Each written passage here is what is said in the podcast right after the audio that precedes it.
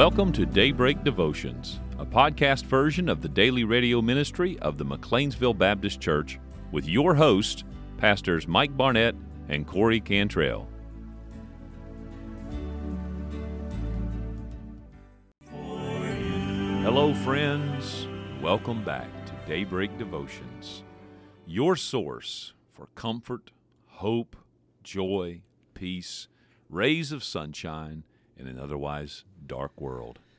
When you put it that way, who on earth would not want to tune in every single day to joy, warmth, and rays of sunshine? Only those who have been lost to the darkness. Ah, And we welcome you to this Thursday edition. By the way, that intro was Thursday's treasure trove. That was my gift.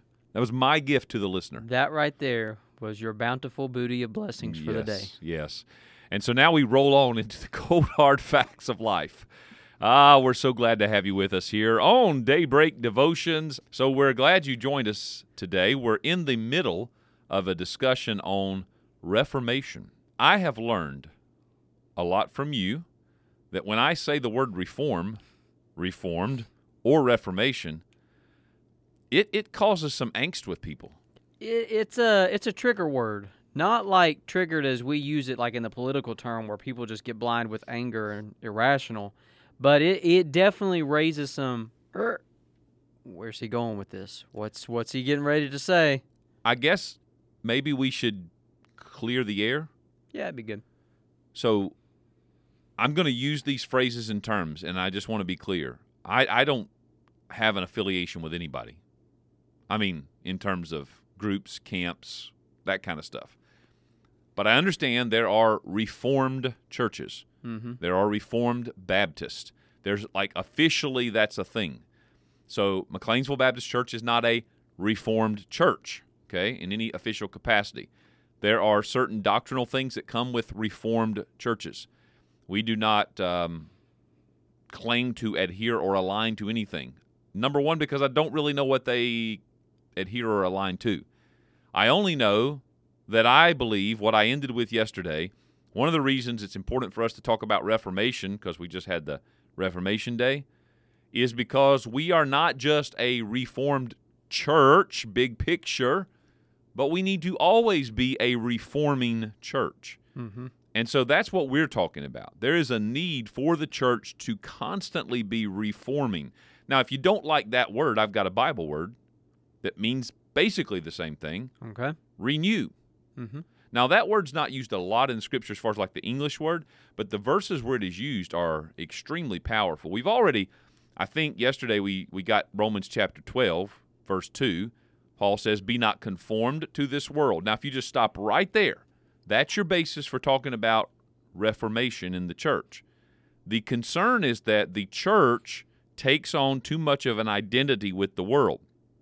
Now, you've got to stop right there and say, What is the world?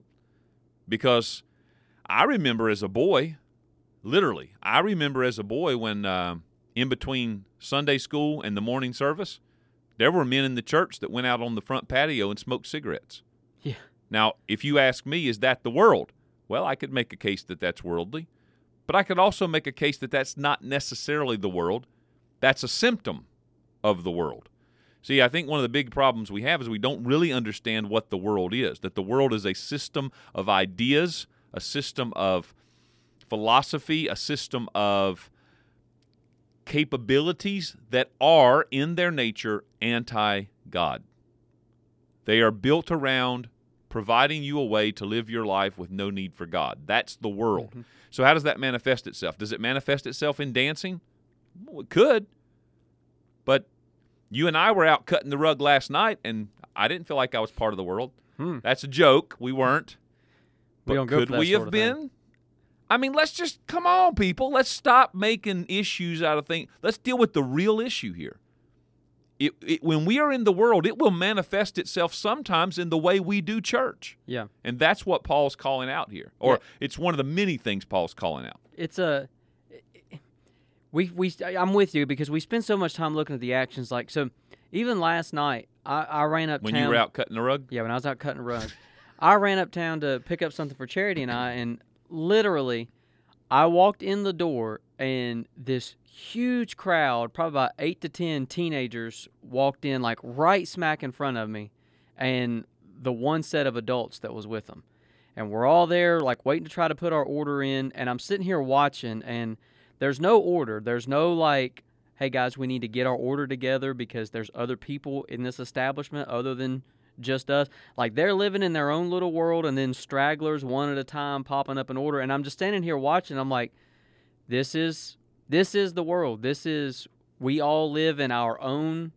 little Chaos. yes, Individualism. and no thought or concern for anybody else because everybody is just here to serve me. Everybody Yeah. is here for my benefit and pleasure.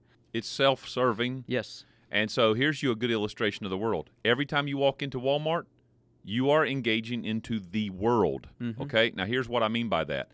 You go into Walmart right now. Walmart, forgive me, sue me, whatever, but it's true. I could name any store.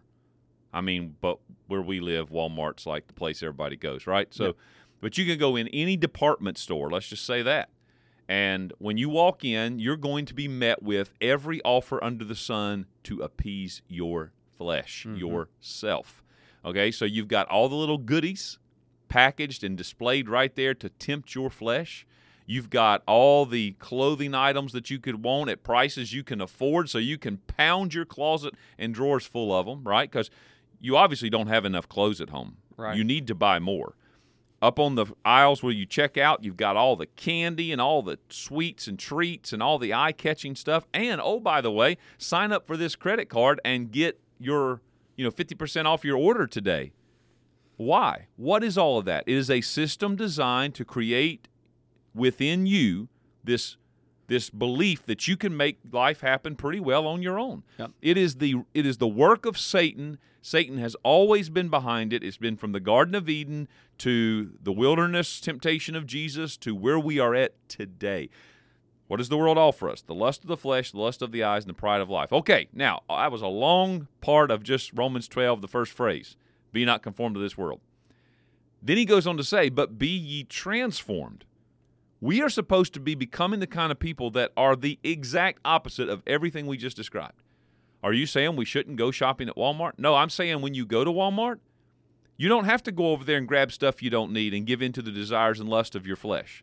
You don't have to sign up for another credit card so that just in case you don't have enough money, you can buy more stuff that you don't need, right? No, you go to Walmart as a follower of Jesus. You get what you need, you're, what's essential. You live with God as God and Jesus as the ruler, king of your life. You live within the realm of the kingdom life from your whole heart following Jesus. Okay? You don't give in to the world. Now, now we're to the Re- Reformation. Because Paul says to do this, you've got to be renewed in your mind. How do we get transformed? By the renewing of your mind. And what is the point of it all? That ye may prove what is that good, acceptable, and perfect will of God. So we need the renewing of our mind. Where does that renewal come from? Obviously, the Word of God is indispensable. I go to Psalm 119 a lot lately because I've been slowly working through it. But Psalm 119 this morning for me, uh, I read, I think, verse 89 through 104. There's two sections there back to back. And it just struck me at how I need my life filled with the Word of God. And I know what happens when I say that. If you say that from the pulpit or say that on the radio program, whatever, people say, yep, yep, yep, that's true. We need our life filled with the Word. But what does that mean? And are we in any tangible way doing that? Like, how much scripture have you read today? How much scripture have you meditated on today? How much scripture have you talked with someone about today? If we're not doing those things, we are not filling our life with the Word of mm-hmm. God. Paul said in Colossians, let the Word of Christ dwell in you richly. Now, we fill ourselves with Bible, but not just to say we filled ourselves with Bible, because Paul also gives us another part of this renewal in Titus chapter 3 and verse number 5. So he says in Titus chapter 3 and verse 5, I don't want to just lift something out of context, but I think you'll understand why it's very clear. Not by works of righteousness which we have done, but according to his mercy he saved us by the washing of regeneration and renewing of the Holy Ghost. So, what I want to add in there, again, grace and effort meeting together. The Holy Spirit, the Holy Ghost comes into what we genuinely do from our heart seeking God, and He blesses that and He causes the renewal to happen. And that's what we need. So when we talk about the need for ongoing reformation in the church, there's two aspects of that. But the first one is I personally need it. I mean, look back over your Christian life, okay? In the last five years, let's make it easier. Look over the last year. Has there been any real, tangible indication of real change in in progress towards Christ, Mm-hmm. Christ likeness? Can you actually identify that? Could you speak to, man, over the last year, here's where I have grown. Praise God for it. It's it's His grace doing it. But man, I've desired this. I've sought it. God's blessed and met me there, and I feel so much stronger in this area. And I think what comes with that is this awareness of how much weak, how much weakness there is in so many other areas. But it, Yeah. it just comes with it. It's the development of the Christ-like mind. I was reading, and I am reading again in Renovation of the Heart. This is a powerful paragraph. This comes from the first chapter. This is by Dallas Willard. He speaks about how God is still moving. In other words, God didn't stop moving back in 19 whatever. The quest for spiritual formation, really as indicated, spiritual transformation, is in fact an age old and worldwide one. It is rooted in the deep personal and even biological need for goodness that haunts humanity. It has taken many forms and has now resurfaced at the beginning of the 21st century to meet our present situation. This is, I am sure, part of an incoming tide of God's life that would lift our lives today for our voyage into eternity. Our hearts cry out, Lord, I want to be a Christian in my heart. What he is saying there, and in terms of thinking about what kind of reformation do we need, personally and as a church, corporately, what he's describing right there is that it, it's as if God is doing something in this time. Because this is the introduction to his book about renovation of the heart, and that there is this great movement towards spiritual formation in the church now. The understanding that that is a real thing that for a long time was lost. We just operated in the realm of doctrine, getting our theology right, long as we had the right facts and believed the right things. Mm-hmm. But it wasn't permeating the life, it wasn't transforming us. So transform, right? That's part of the reform of it. It's the same uh, word there. And he's saying that it's as if God in this era that we're in is bringing in this new wave of his life that would lift us out, up and out, and prepare us for our voyage into eternity. I mean, was God doing that in the 1700s? Yeah, I'm sure he was. The 1800s? It does feel like, though, at least for our generation and maybe the generation or two before us, that we've not had a good, real strong move of God in that way. It's been pockets here and there. Yeah, is it? Well, I mean, uh, this might be a rhetorical question, but maybe one of the reasons that it hasn't been as noticeable in the 16 and 1700s is because you didn't have quite the con- you didn't have quite the contention of people that were supposed to be followers of God that were playing both sides against the middle. Like I know that you've always had religion. You've always had mainline quote unquote Christianity where there's been people that have been playing the game and profiting from the system. But perhaps like small town USA, for instance, the people that went and were following God, there wasn't maybe our churches weren't quite as filled with people that were content to say the right things, speak the right things, but there was more of a seriousness built in. And so the Reformation was kind of already taking place, and it wasn't so much of a dramatic, wow, how on earth have we gotten into the shape that we are in right now? We need now drastic change.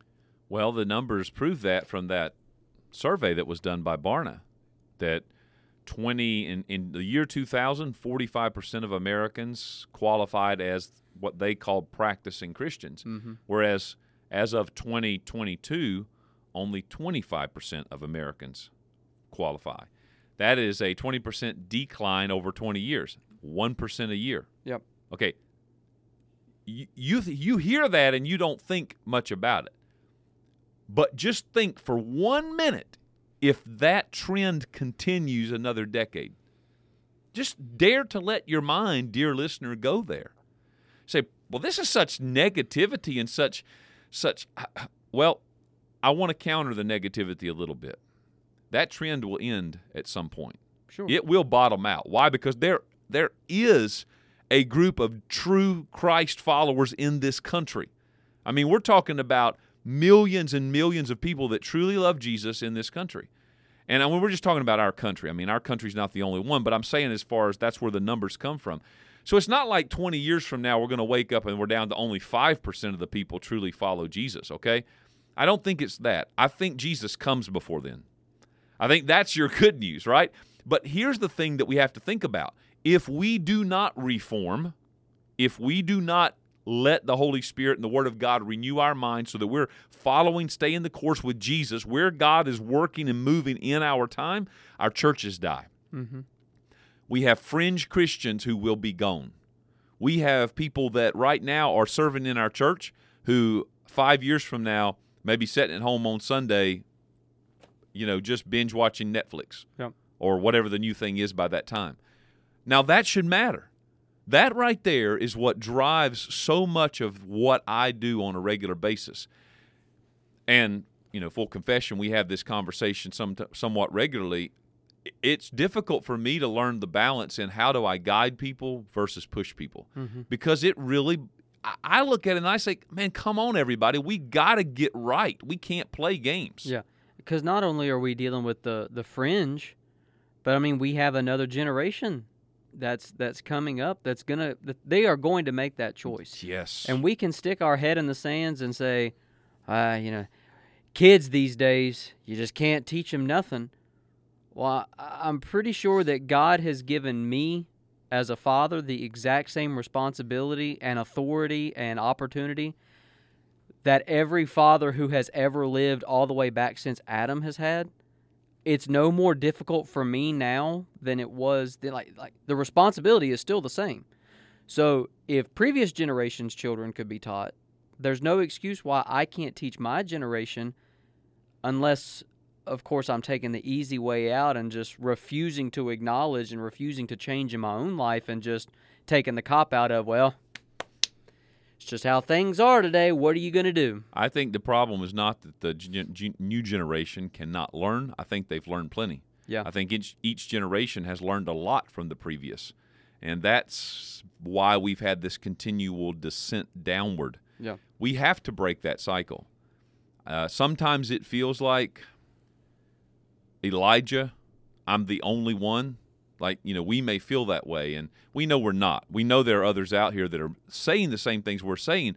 But even with all those we know about, it feels like we're just like this small, little, tiny voice in the middle of this great, big, crazy wilderness of the world called church saying, we got to stop this. We've got to change. Th- This is what Luther was doing. You know, we talked about it yesterday. He didn't come in to make a big stink. He just started with, hey, I got some questions about this. Can Yeah. we look at what we're doing and see if it doesn't need to be changed?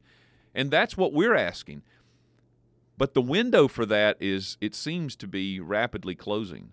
It seems to be that we're moving toward uh, people are making the decision. No, we're fine. We, we want to be where we are. We're not changing. We're not doing anything different.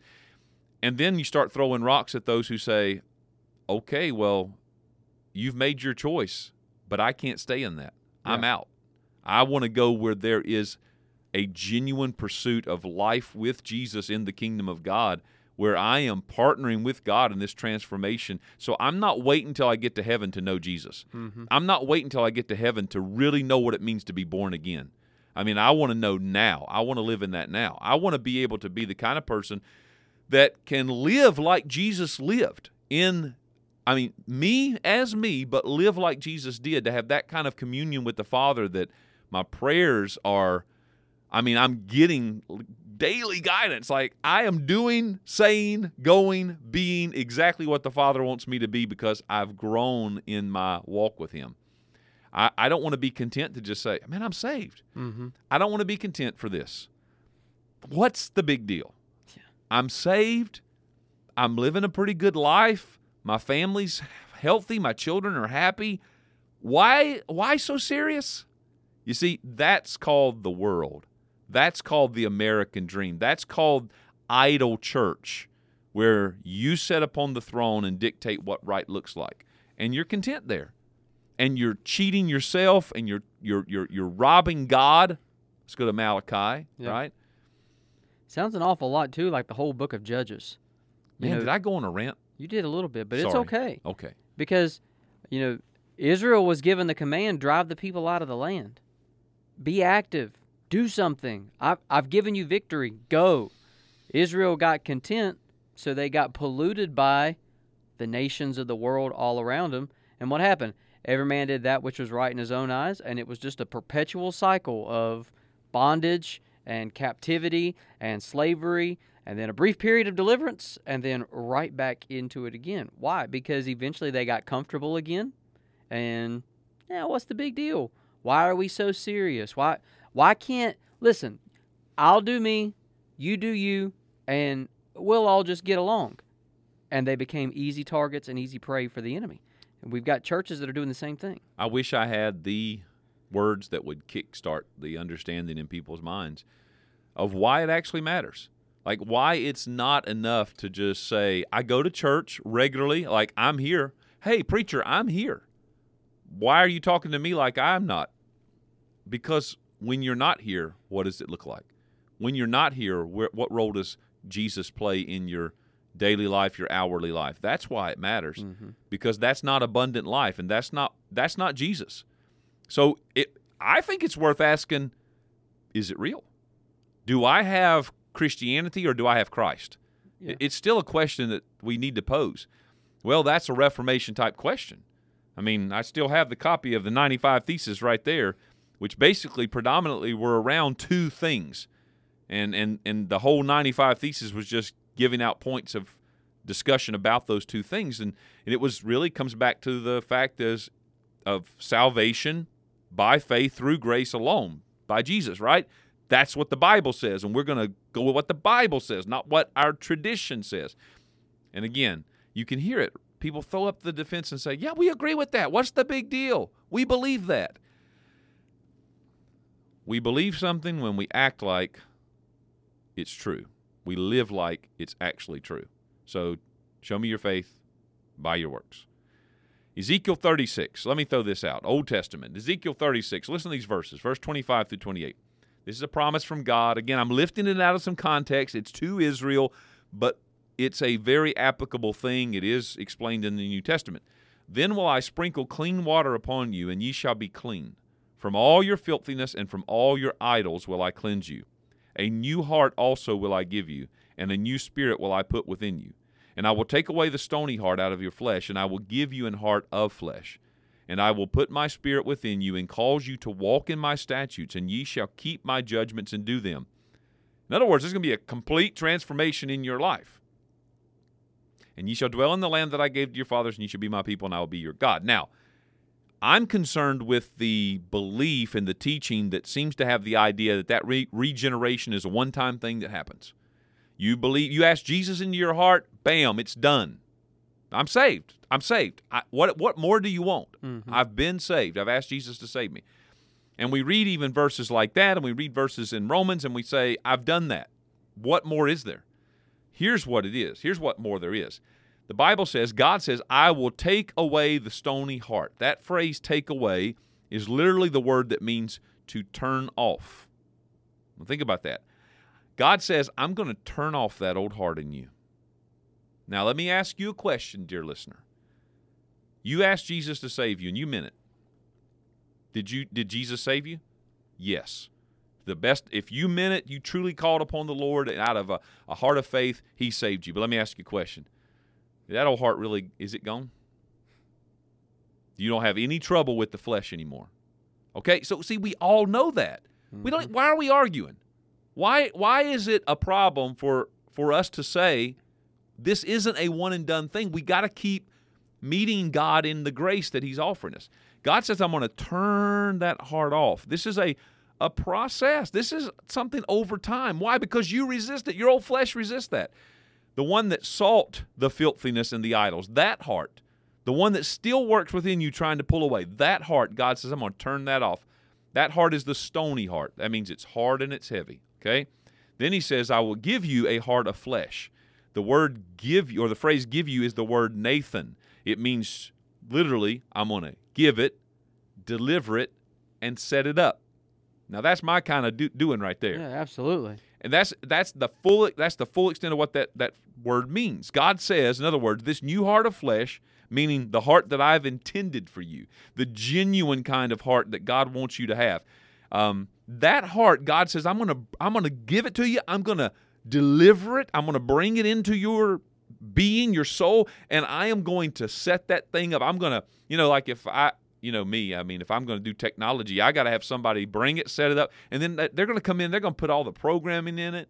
They're going to get the systems running. They're going to make sure everything's operating properly. Right? That's a process of things happening. Right? There's a great imagery in there, and God is saying, "I'm going." to Now that heart's perfect from the get go. That heart Right. is, but you don't know how to live out of it. See, that's the thing. It's there, but you got to learn how to live from it. That's the ongoing process of being reformed, reformatted reset, reconfigured, realigned. The old heart's getting turned off, the new heart's getting set up, and this is all happening at the same time. And if your work, if God's at work in your life, you're living after 20 years far more from that new good heart and far less from that old heart, although it's still there. And that tension still exists. Now, that new heart is where the Spirit comes in us and transforms us into the likeness of Christ. And that is a wonderful thing. We need to uh, talk more about this. We didn't even get to. I've, I've got a question. I wrote this down on a little piece of paper. Who are the false teachers?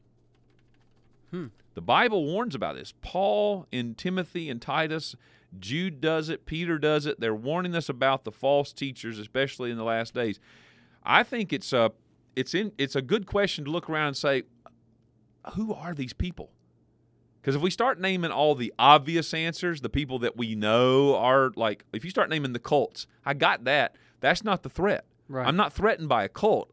These false teachers are always identified as coming into the true church and leading people astray. So we got to figure out who they are. Another issue I think is important is we've got to avoid the pendulum swing.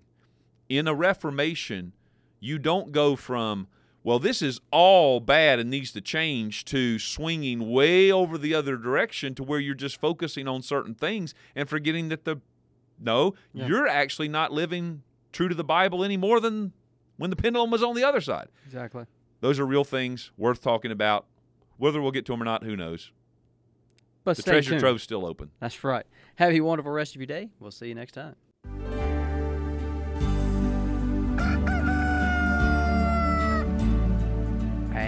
Thank you for joining us on today's program. We hope that you'll tune in with us each and every day right here on Daybreak Devotions as Pastor Mike and I will discuss various topics in God's Word. If you've got any questions, comments, we would love to hear from you at daybreakdevotion at gmail.com.